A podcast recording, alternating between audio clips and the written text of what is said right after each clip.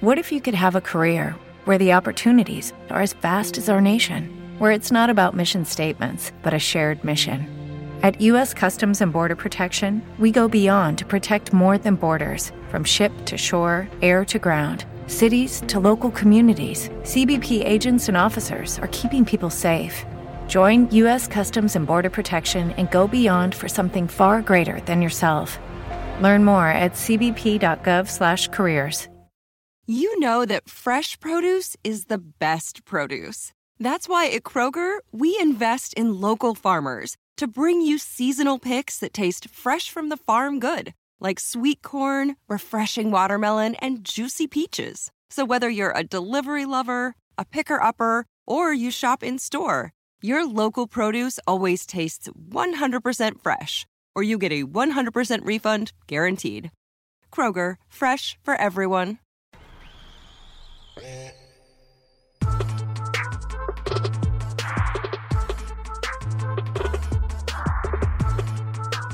Welcome, everybody, to the latest edition of the Pound for Pound podcast here on the Fight Game Media Network. This is your host, DOG Rob Silva, and we have a jam packed show today. Today, we will be talking about the fights that occurred Saturday night. They ended about 20 minutes ago. I'm recording this 20 minutes after the Frank Martin fight ended.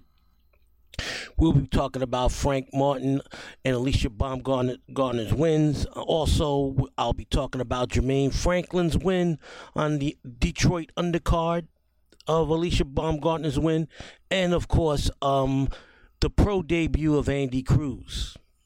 I will take another extended Q&A session and I will be reading my 18th greatest knockout of all time. But first, before we begin the podcast, once again, I want to plug my Patreon podcast. And this week, if it's not out already, it will be out either today or tomorrow, but it's supposed to be out as we as you hear this. A free Patreon exclusive pro- podcast will be on the, the, Fight Game Media free feed this week, if it's not out already. Looking at the life and times of Muhammad Ali, part six. I look at the iconic. Biggest fight in boxing history, March 8th, 1971, Muhammad Ali versus Joe Frazier.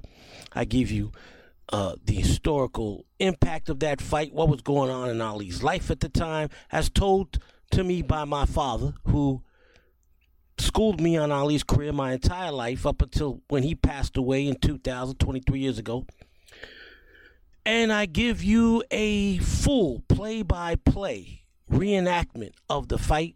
Um, the link will be in the description of that podcast. You can follow along. And that's part six. Parts one through five is only available on the Patreon.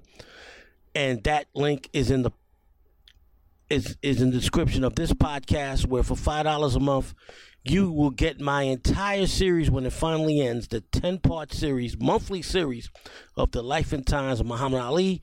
Part 6 ali versus frazier will be is either available now or will be available sometime this week. Now on to saturday night's fights. First we head over to detroit michigan and we look at the undercard. First, we look at the undercard at the Masonic the Masonic Temple in Detroit, Michigan. The main event was Alycia Baumgardner versus Christina Lin- Linardo. But before we talk about the Baumgardner Linardo fight, let's talk about the undercard. First fight that uh, I saw was a Jermaine Franklin against I don't know where they got this guy from. This guy had no business being in the ring with anybody. He's undefeated. Who did he beat? Cause he looks like a car mechanic. Isaac Munoz. Never heard of him. I don't know where they found him. I don't know who he knows to get a fight against Saginaw, Michigan's own Jermaine Franklin. So Jermaine Franklin was fighting in his backyard. And Jermaine Franklin beat Munoz up from pillar to post. Munoz does have a lot of heart and a great chin because Franklin landed everything he wanted to and beat the hell out of that car mechanic. But Munoz does not belong in the ring with anybody good. All right, I don't know who he beat, but the man looks like a car mechanic and fights uh, like butter, like like a crackhead butterbean. Now he's horrible, horrible, horrible. Easy win for Jermaine Franklin. Um, now, hopefully, he doesn't fight stiffs like that anymore. What I would really like to see, if you can make it happen, is Jermaine Franklin versus Big Baby Anderson. Big Baby Anderson is fighting a 39 year old bum next month. Just after I said two weeks ago on the podcast that I didn't want to see Anderson fight any more uh, tomato cans. It's time for him to only fight uh, contenders. He's back to fighting tomato cans. That can't help your career, ladies and gentlemen. It never helped anybody other than uh, make your record look better than what it is. Let's let's let's get the joke. Let's get the jokes out the way, please. That's a joke fight. Just like Jermaine Franklin's win over Isaac Munoz was a joke fight. Then we had the Olympic legend from Cuba, Andy Cruz, make his pro debut, winning a 10 round decision over Juan Carlos Burgos. And Burgos needs to retire. He took a one sided beating. He's got a great chin, never been knocked out. Whoop de damn do. Andy Cruz gave him angles. Andy Cruz won every second of every round to win an easy 10 round decision. Um, it's impressive to have your first pro fight against a grizzled veteran like a Juan Carlos Burgos. So that's a good start for Andy Cruz. He's 27 years old. His promoter Eddie Hearn, his management, they want to put him on the fast track. I guess he's have he's had years of, of amateur experience. And like a Guillermo Rigondeaux and a Vasily Lomachenko, no need to play around and put him in with stiff after stiff. They put him in with a grizzled veteran, and you you probably see a few fights like that before he steps up to fight world class opposition. Juan Carlos Burgos hasn't been world class in several years. And then we get to the main event. Alycia Baumgardner against Christina Linardatou, the only woman ever to beat Alycia. Alycia defending her undisputed female super featherweight championship. And I give Linardatou credit. She tried hard. Um, I had it. I had the fight even after two rounds, and then I had Baumgardner sweep the last eight rounds as she outworked, out jabbed, and out punched Linardatou to get revenge and to uh, get uh, get revenge, avenge her only loss. And so now, Alycia Baumgardner, who I said last week on the podcast, is the second hottest female boxer in the game. The only one hotter is Claressa Shield. By the way, shout out to Miss Shields. She did a hell of a job commentating with the DAZN Clowns this week. She is better than Chris Mannix, Sergio Moron, and Todd Gruesome all rolled into one. She's better than all three combined. She did a hell of a job. She could have a career in color commentating after her boxing career is over. She's that good. She's a natural behind the mic. And kudos to her. She she did a hell of a job. Now on to the Vegas card. Um Elvis Rodriguez beat the hell out of Victor Postol, stopped him in the seventh round. Postol is washed up. Postol is taking one too many beatings. He was tailor made for Rodriguez. Rodriguez struggled when he was with Bob Arum top rank. He has flourished since coming over to PBC and Showtime, and he continues his quest for a championship title opportunity. Um, what was the other fight on the undercard? I'm trying to remember. Let me look there was another fight before uh, before that. Before let's see where where where is that fight? Uh, looking at the undercard here. All right, I want to make sure I, I say his name right. And this guy is six foot two, a six foot two welterweight. I think the last time I saw six foot two welterweight was Paul the Punisher Williams, and that's Freudis Rojas beat the hell out of Diego Sanchez before the fight was stopped in the seventh round. He's now 11 0, 11 knockouts. He's got a lot of power and he's got a ton of potential. We will see what happens with Rojas in the future. he gave Diego Sanchez a beating, and Diego Sanchez is now your typical punching bag. And when a guy is about to become a contender, he has to beat up Diego Sanchez as a rite of passage. Now to the main event. Oh, and by the way, I predicted that Alycia Baumgardner would win by a comfortable 10 round decision, and she won by a comfortable 10 round decision.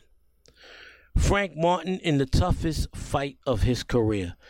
Uh, let's give his opponent a huge shout out. Huge congratulations to Artem Harutyunyan. Harutyunyan fought his ass off, gave Frank Martin hell. I had Harutyunyan winning three of the first five rounds. But those first five rounds were very close. But Harutyunyan was pressuring Frank Martin, landing combinations, going to the body, and was much more active than Frank Martin. Then in the sixth round, Martin landed a beautiful counter left cross. Not left hook, you stupid motherfucker, Mauro Ranallo. Mauro Ranallo, it's not a left hook. A straight left is a left cross. Stop making these errors. It's abysmal. Anyway, he hurt him with a left cross to the chin. And then later on, he hurt him again with a left to the body. And he overwhelmingly won round six. And it looked like, all right, Frank Martin, he evened up the scorecard on my scorecard. And now he should be able to dominate. No, I had him losing the next three rounds as he went back to being inactive. And kudos to Harutyunyan. He came at Frank Martin. He pressured Frank Martin. He out hustled and out punched him for the next three rounds. After nine rounds, I had Harutyunyan up six rounds to three. What was my scorecard? 87. 87 84 after nine rounds. And I'm sitting there saying, you know what? Frank Martin needs a knockout or a knockdown to win. Frank Martin stepped it up in the 10th round. He staggered Harutyunyan again, batted him. That left cross was working wonders. The 11th round, he battered him in the last minute of the 11th round. In the 12th round, the left eye of Harutyunyan was giving him problems. He was blinking. It was almost shut close. And then with about 50 seconds left in the round, Harutyunyan took a knee because the eye was hurting so bad. He needed that time to recover. Huge knockdown for Frank Martin. The bell rang. My final score was 114 113, which one of the judges had. The other two, two I had a 114 113 Frank Martin. I had Martin sweep the last three rounds to win a very, very close scorecard on my scorecard 114 113. One of the judges agreed with my scorecard, and two of the other judges had a 115 112. A unanimous decision win for Frank Martin. He survives a very scare, a very scary opponent. Um, Harutyunyan never hurt Martin. Martin hurt Harutyunyan at least three, four times in the fight. But that being said, Harutyunyan took it to Martin, and uh, and after nine rounds, he dominated. But then the last three rounds, he was exhausted. He got hurt, and he did everything to survive. But you, you cannot choke. He choked it away. Matter of fact, the scorecards after eight rounds. After eight rounds,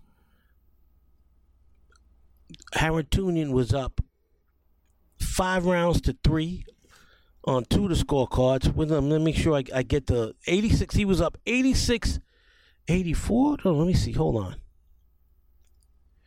87. Let me make sure I get this right. He was up 87, 85. I believe. Let me get the math right. Hold on. 50. Oh, no. My bad. He was up 70, 77 75 on two scorecards. Okay. He was up 77 75 on two scorecards, right? And I'm trying to get the other one right because if Martin swept the last four rounds, I'm trying to get this right. Hold on. Let me do the math right. Okay. All right. He was up because I'm not looking at the scorecards, but I know that uh, Steve Farhood mentioned that all three judges gave Martin the last four rounds. I gave Harrington the ninth and Martin 10, 11, 12. All three judges gave Martin the ninth, 10th, 11th, and 12th.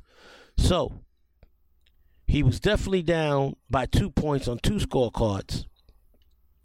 And I guess he was down by one point on another score. That doesn't make sense. It would have been six rounds apiece, winning the last. Okay. All right. He was down 77 75 on two scorecards and 78 73 on another scorecard. He was way behind. 78 74. He was down 78 74 on one scorecard, 77 75 on two scorecards. He was way behind. And he came back and won. And people people cannot cry robbery in this fight. Harrington choked. If he would have won one of those rounds, actually, if he would have won one of the last four rounds,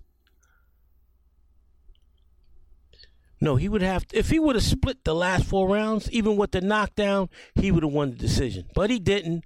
Kudos to Frank Martin.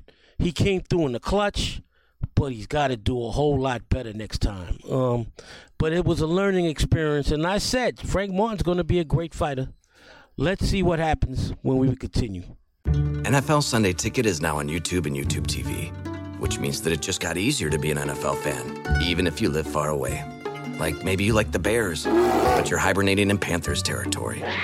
But with NFL Sunday Ticket, your out of market team is never more than a short distance away specifically the distance from you to your remote control. NFL Sunday Ticket, now on YouTube and YouTube TV. Go to youtube.com slash presale to get $50 off. Terms and embargoes apply. Offer ends 919. No refund. Subscription auto renews. What's up? It's Kaley Cuoco. When it comes to travel, we all have a happy place. I just went to my happy place. I just went to Maui, and it was truly amazing. Priceline has always been about getting you to your happy place for a happy price with deals you really can't find anywhere else. Like up to 60% off select hotels in Costa Rica or five-star hotels for two-star prices in Cabo. Go to your happy place for a happy price. Go to your happy price, Priceline. And now on to my Q&A session. All right, now on to the Q&A session. Q&A portion of the podcast. First question is from Jay. Jay uh, and and if you want your questions answered on Twitter, hashtag ask Rob Silva. All right. Jay ask, how was New York City around the time David Dinkins first got elected? Jay, New York City was in the midst of a homeless epidemic. It was in the midst of a crack epidemic. It was in it was in the midst of probably the highest crime rate, the highest murder rate in the history of New York City. New York City was in complete turmoil, in complete disarray. It was a cesspool of violence, a cesspool of crack, a cesspool of crime. Mayor Ed Koch, who had ruled for 12 years, had allowed his cabinet, the members of his administration, to rip off the city.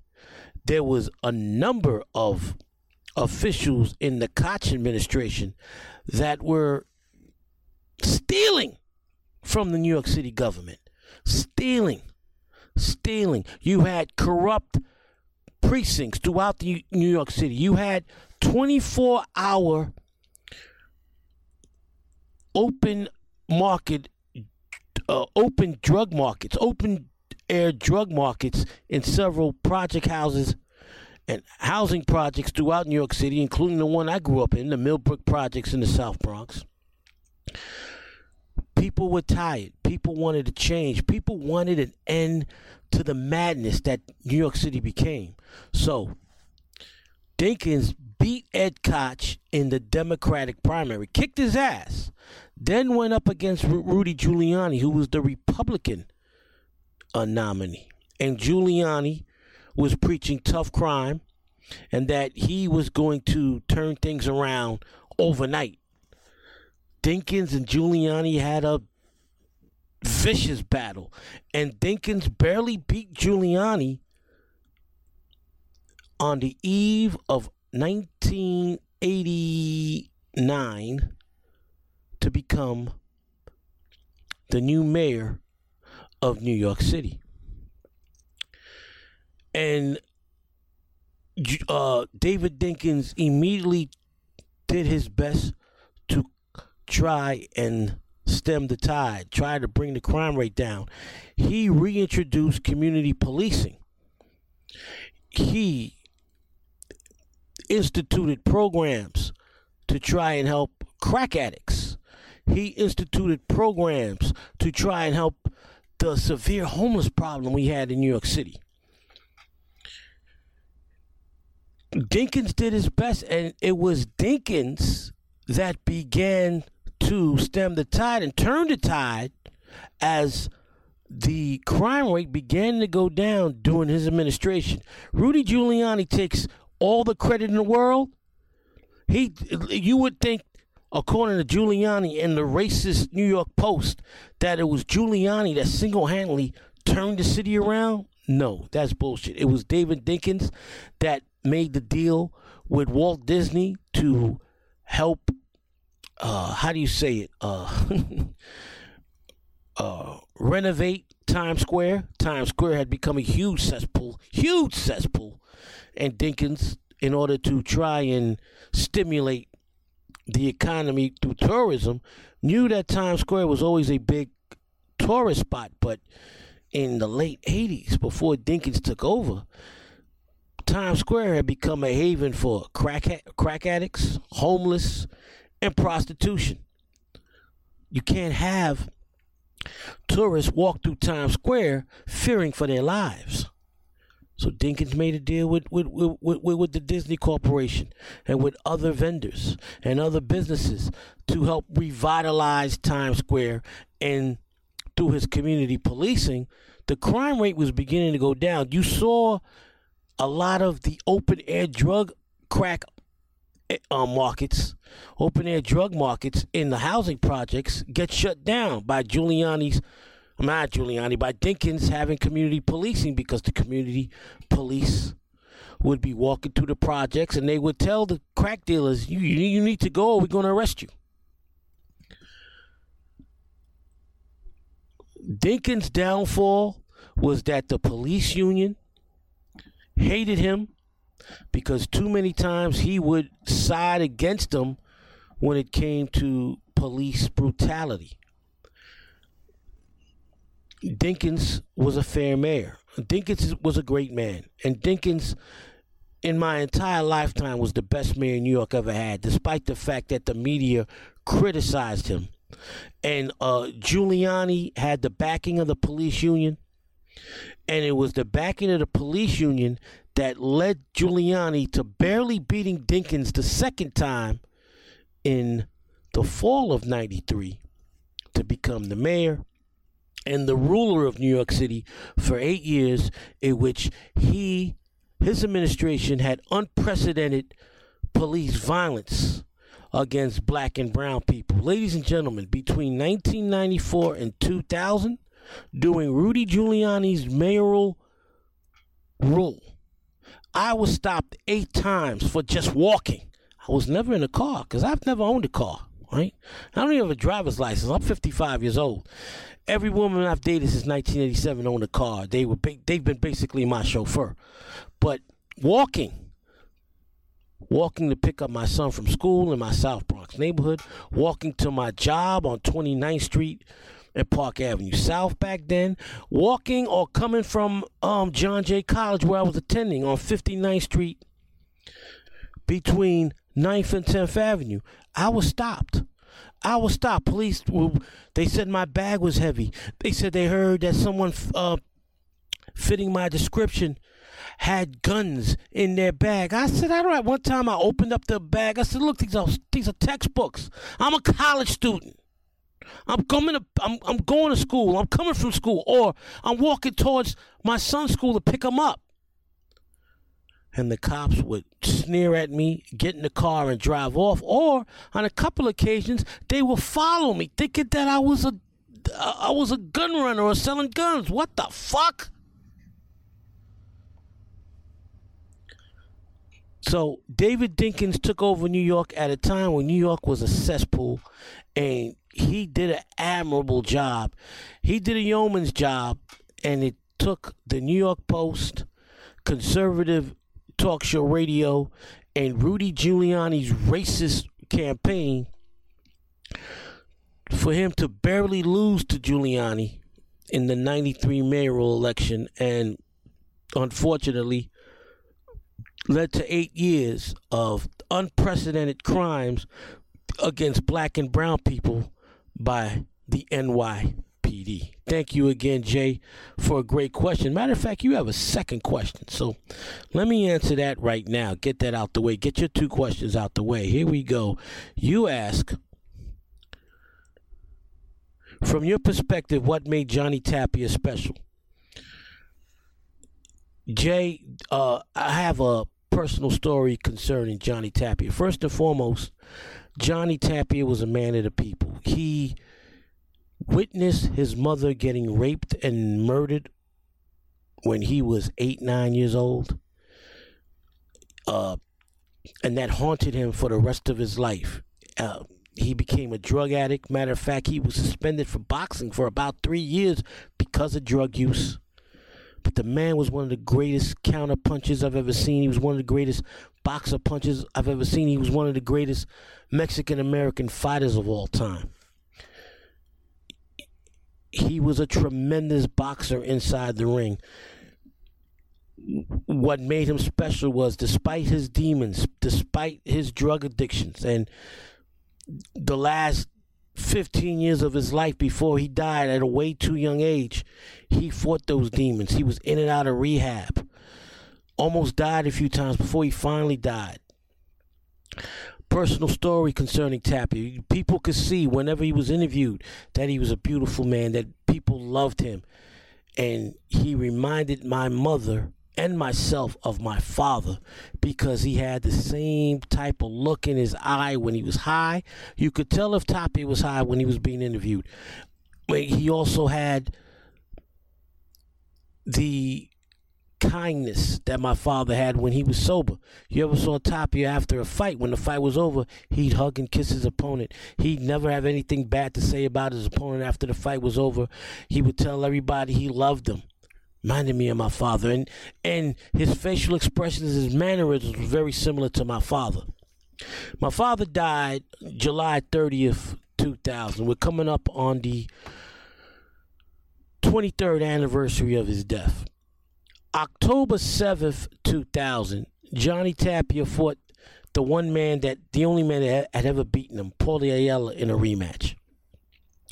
That night, I'm watching the fight with my my my uh, son, my son at the time was eight years old. We're in the living room, and then my mother walks through the living room and was like, "Oh, that's Johnny." My mother always loved Johnny because she was one of the few. He was one of the few fighters she watched because he reminded her of my father, her husband. Oh, Johnny's fight. So my mother, my son, and I sit down and we watch Tapia put on a brilliant display of boxing.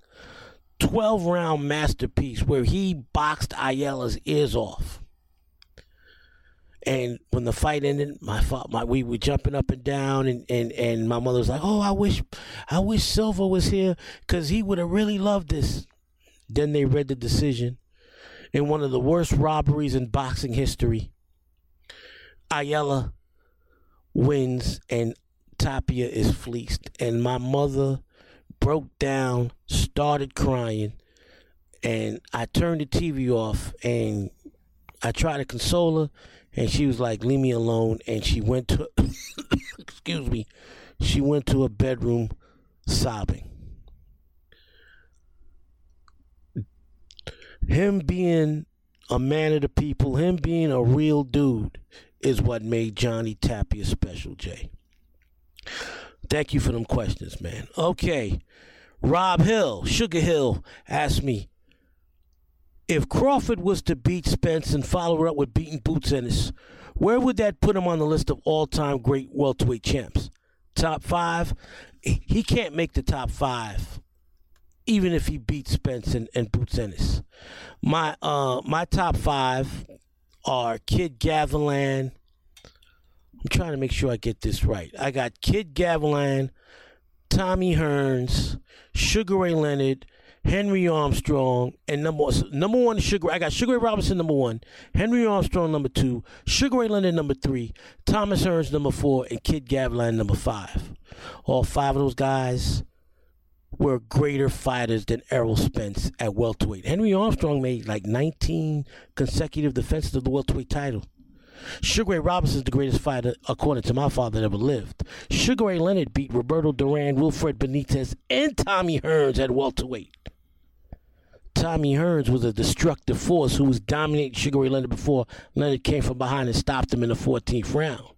And Kid Gavilan fought everybody after Sugar Ray Leonard, I mean Sugar Ray Robinson moved up to middleweight. Kid Gavilan fought the best of the best for several years throughout the 1950s. Errol Spence doesn't come close to any of those five fighters. Um, does it make you, you, maybe you could make an argument for top ten, but not top five, and even top ten is cutting it close because no other division in the history of boxing has a Oh, but you said Crawford. Either way, whether Crawford beat Spence in Boots or Spence beat Crawford and Ennis, neither man's making the top five because neither man has been dominant like the five I mentioned, hasn't beaten the guys like the five I mentioned. And the welterweight division is a story, is the most storied division in boxing history. Last week's episode, I mentioned all the great welterweights. Felix Trinidad had something like 15 consecutive defenses between 1993 and 1999. Okay, uh, Oscar De La Hoya beat Ike Quartey and Pernell Whitaker at welterweight. Pernell Whitaker held the welterweight championship of the world for four years, from '93 to '97. Trinidad from '93 to 2000. It would be very and, and Floyd dominated the welterweight division from 2006 until when he retired in 2015. So no, um, neither man can um, make a claim for top five, and probably not even top ten. But great question as always, Rob. All right, who's next on this uh, question and answer? Okay. All right. All right. Toot the Barber has a question. Let me make sure before. All right. Toot the. Oh. Oh. Oh. Uh. Jesus. Jesus has a question. Jesus has a question. He goes, What are my top three wrestling families? Well, in no particular order, the Bret Hart family, Bret, of course, being the greatest wrestler I've ever seen. Owen Hart being as as uh, naturally gifted as any wrestler who ever lived. Stu Hart being a great wrestler in his day and one of the great wrestling trainers of all time. So I got the Hart family. I've got the Samoan family, the Anoa'i family. You got Roman Reigns right now is the biggest wrestling star since John Cena. It's not even close. Regardless of what so-called experts claim, Roman Reigns is the only guy wrestling today that the general public knows about. All right, they don't know about anybody from AEW. They don't know anybody else from WWE. It's Roman Reigns, most worldwide known wrestler since John Cena. All right. The Anoa family, and of course, the Anoa family has the Samoans, the Tonga Kid, Fatu, Samu, Yokozuna. So, yeah, I've got to go with the Anoa'i family, and then Devon Von Erichs, Kerry, Kevin, David, and of course their father Fritz. So those are my top three wrestling families of all time in no particular order. Okay, now let's go on to, I believe I got one more question. Let me see. All right, from my boy, the best legendary barber around, Toot the Barber, Philly's finest.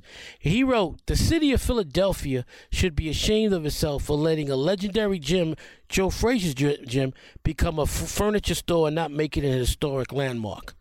He want to know my thoughts. I agree with you a thousand percent, Toot. There was no there was no reason for this. I hate when um cities do this. Um kudos to the city of Detroit. They made the Kronk Gym an historic landmark. Even though for years nobody was inside the Kronk Gym. It was it was uh rescued and I believe they're using it now, but for a long time, my understanding was the Kronk Gym was vacant, but the city was not going to allow this landmark to be turned into a store. They turned Joe Frazier's gym in Philadelphia, Pennsylvania into a furniture store. That's ridiculous. That's a crime. And the city council of Philadelphia dropped the bag on that. They dropped the ball. They needed to uh, preserve that, and they didn't. That's ridiculous. And I want to. I wanted to tell you one thing. I'm not. I'm not sure if you did, if you knew this or not. But uh, Joe Frazier was so broke when he died that he was living inside his gym. He had a he made a makeshift bedroom in his office he had lost everything except for the gym. The gym was the only thing he had left. And so he lived and he did everything out of that gym before he unfortunately passed away about a decade ago. So thanks everybody for the great questions. If you want to ask me any type of question, look, wrestling, boxing, baseball, football, women, movies, music, hashtag ask Rob Silva.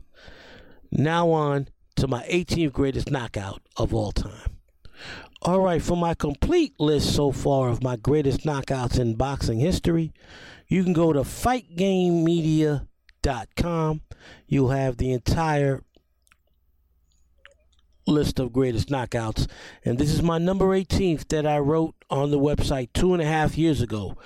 Number 18, Julian Jackson versus Herol Graham. November 24th, 1990, a fight that was held in Benalmadena, Spain. And as I wrote, in my 47 years of watching and studying the sport of boxing, few boxers had a more powerful weapon than Julian Jackson. The native of the Virgin Islands was not a great boxer or stylist. He incorporated no defense whatsoever into his game plan. His strategy was basic walk you down until he caught you with his atomic bomb of a right cross. Herol Graham fought in the golden age of United Kingdom middleweights alongside Chris Eubank, Nigel Benn, Steve Collins, and Michael Watson. Graham was an excellent technician inside the ring. He didn't do one thing great, but he did everything well. Up until this point of his career, the self proclaimed British bomber had only lost two extremely close decisions to Mike McCallum and Sumbu Kalambay, who were only two of the best middleweights in the world at the time. Graham definitely had the in ring tools to hand Jackson his second defeat. Jackson's only loss going into this fight was also at the hands of the Jamaican legend McCallum. Unlike Graham, McCallum didn't give Jackson didn't give McCallum much of a fight as he was destroyed in two rounds. For the first three rounds of their battle for the WBC middleweight title that had been vacated almost a year earlier by the iconic Roberto Duran, Graham boxed gratefully and was giving Jackson hell. The southpaw stylist from Great Britain darted in and out while landing combinations at will. At the end of three rounds, the doctor at ringside warned Jackson in his corner that he was dangerously, dangerously close to stopping the fight as the Virgin Islands slugger's left eye was almost completely shut. Jackson was very similar to Deontay Wilder in that his right hand was such a nuclear weapon that he stalked you until that one moment when he caught you and put you to sleep. That strategy was failing miserably throughout the first three rounds as Graham was completely in control. Graham, seemingly spurred on, spurred on by the damage he caused to Jackson's left eye, began to aggressively go after Jackson in an attempt to finish the wounded slugger off. For the first two minutes and 15 seconds of round four, Graham landed one blistering combination after combination. Then, while having Jackson trapped against the ropes, Graham walked into a short right cross that detonated off his jaw, not unlike a nuclear bomb. Graham was already completely unconscious before his head violently bounced off the canvas. Referee Joe Cortez's count of 10 was a mere formality as Graham laid prone for almost five minutes before finally regaining consciousness. My father was totally disgusted after this fight ended. He rightfully criticized Graham and his over eagerness to try and put Jackson away.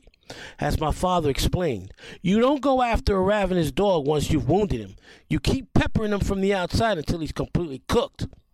Jackson was a one eyed fighter who, like the dog my father was talking about, couldn't chase you anymore. Had Graham continued to box from the outside, the fight would have been stopped eventually. Graham's one great opportunity to become world champion ended as he unwisely engaged and walked, to, walked into a right hand missile. Jackson's career began to decline after that one punch miracle knockout win. After successfully defending his title four times, Jackson lost his title to rising power puncher Gerald McClellan in the fifth round on May 8, 1993. Then in the rematch one year later, Jackson was destroyed in the first round. On March 17, 1995, promoter Don King found a stiff from Italy named Agostino Card- Card- Card- Cardom- Cardamone to fight Jackson for the title vacated by McClellan. Jackson, although 34 and completely shot as a world class fighter, destroyed the Italian fraud of a contender in two rounds. Five months later, Jackson would be pummeled in six rounds by Quincy Taylor, ending his final reign as champion. Jackson would finally retire two years later after getting knocked out in his last few fights. Graham would lose three of his next eight fights after his shocking loss to Jackson before retiring in 1998 at the age of 39. That knockout to Jackson completely took the steam out of his career. He will forever be known as one of the best British fighters never to win a world title. Like my father felt, if he hadn't been so overzealous, overzealous in trying to put Jackson out, his career would have had a different tra- trajectory. A perfect example of would have, could have, should have. Ladies and gentlemen, next week. Oh, before I go, Tuesday, September Tuesday, July 25th, early in the morning, probably 6:37 a.m. from Tokyo, Japan, live on ESPN Plus. You have one of the best fights of the year. Tuesday, July 25th, 6:30, 7 o'clock in the morning. Naoya Inoue going up against Stephen Fulton, the man at 122 pounds, trying to get the two title belts Stephen Fulton has at 122.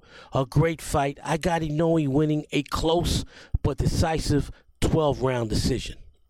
Next week's episode, I will review the explosive. No, no. Let me backtrack. I will not review the Inoue Fulton fight next week. Next week will be totally dedicated to a preview of the Errol Spence Terence Crawford super fight. I will give you a complete breakdown. I will give you historical overviews of both their careers. And I will finally, after several months of indecision, make my prediction as to who I think will win the July 29th epic matchup for the undisputed welterweight championship of the world between Terence Crawford and Errol Spence. I will also have a special guest or two sending in voice notes with their predictions. Two brothers that whose boxing knowledge I thoroughly respect. So next week is totally, totally dedicated to Errol Spence versus Bud Crawford. The week after, I will give the recap of Crawford Spence and Inoue versus Fulton. Uh, Until next week, when we exclusively talk Terence Crawford versus Errol Spence, I want everybody out there to be blessed and be a blessing. At Parker, our purpose is simple. We want to make the world a better place by working more efficiently, by using more sustainable practices, by developing better technologies. We keep moving forward. With each new idea, innovation, and partnership, we're one step closer to fulfilling our purpose every single day. To find out more, visit parker.com/purpose. Parker, engineering your success.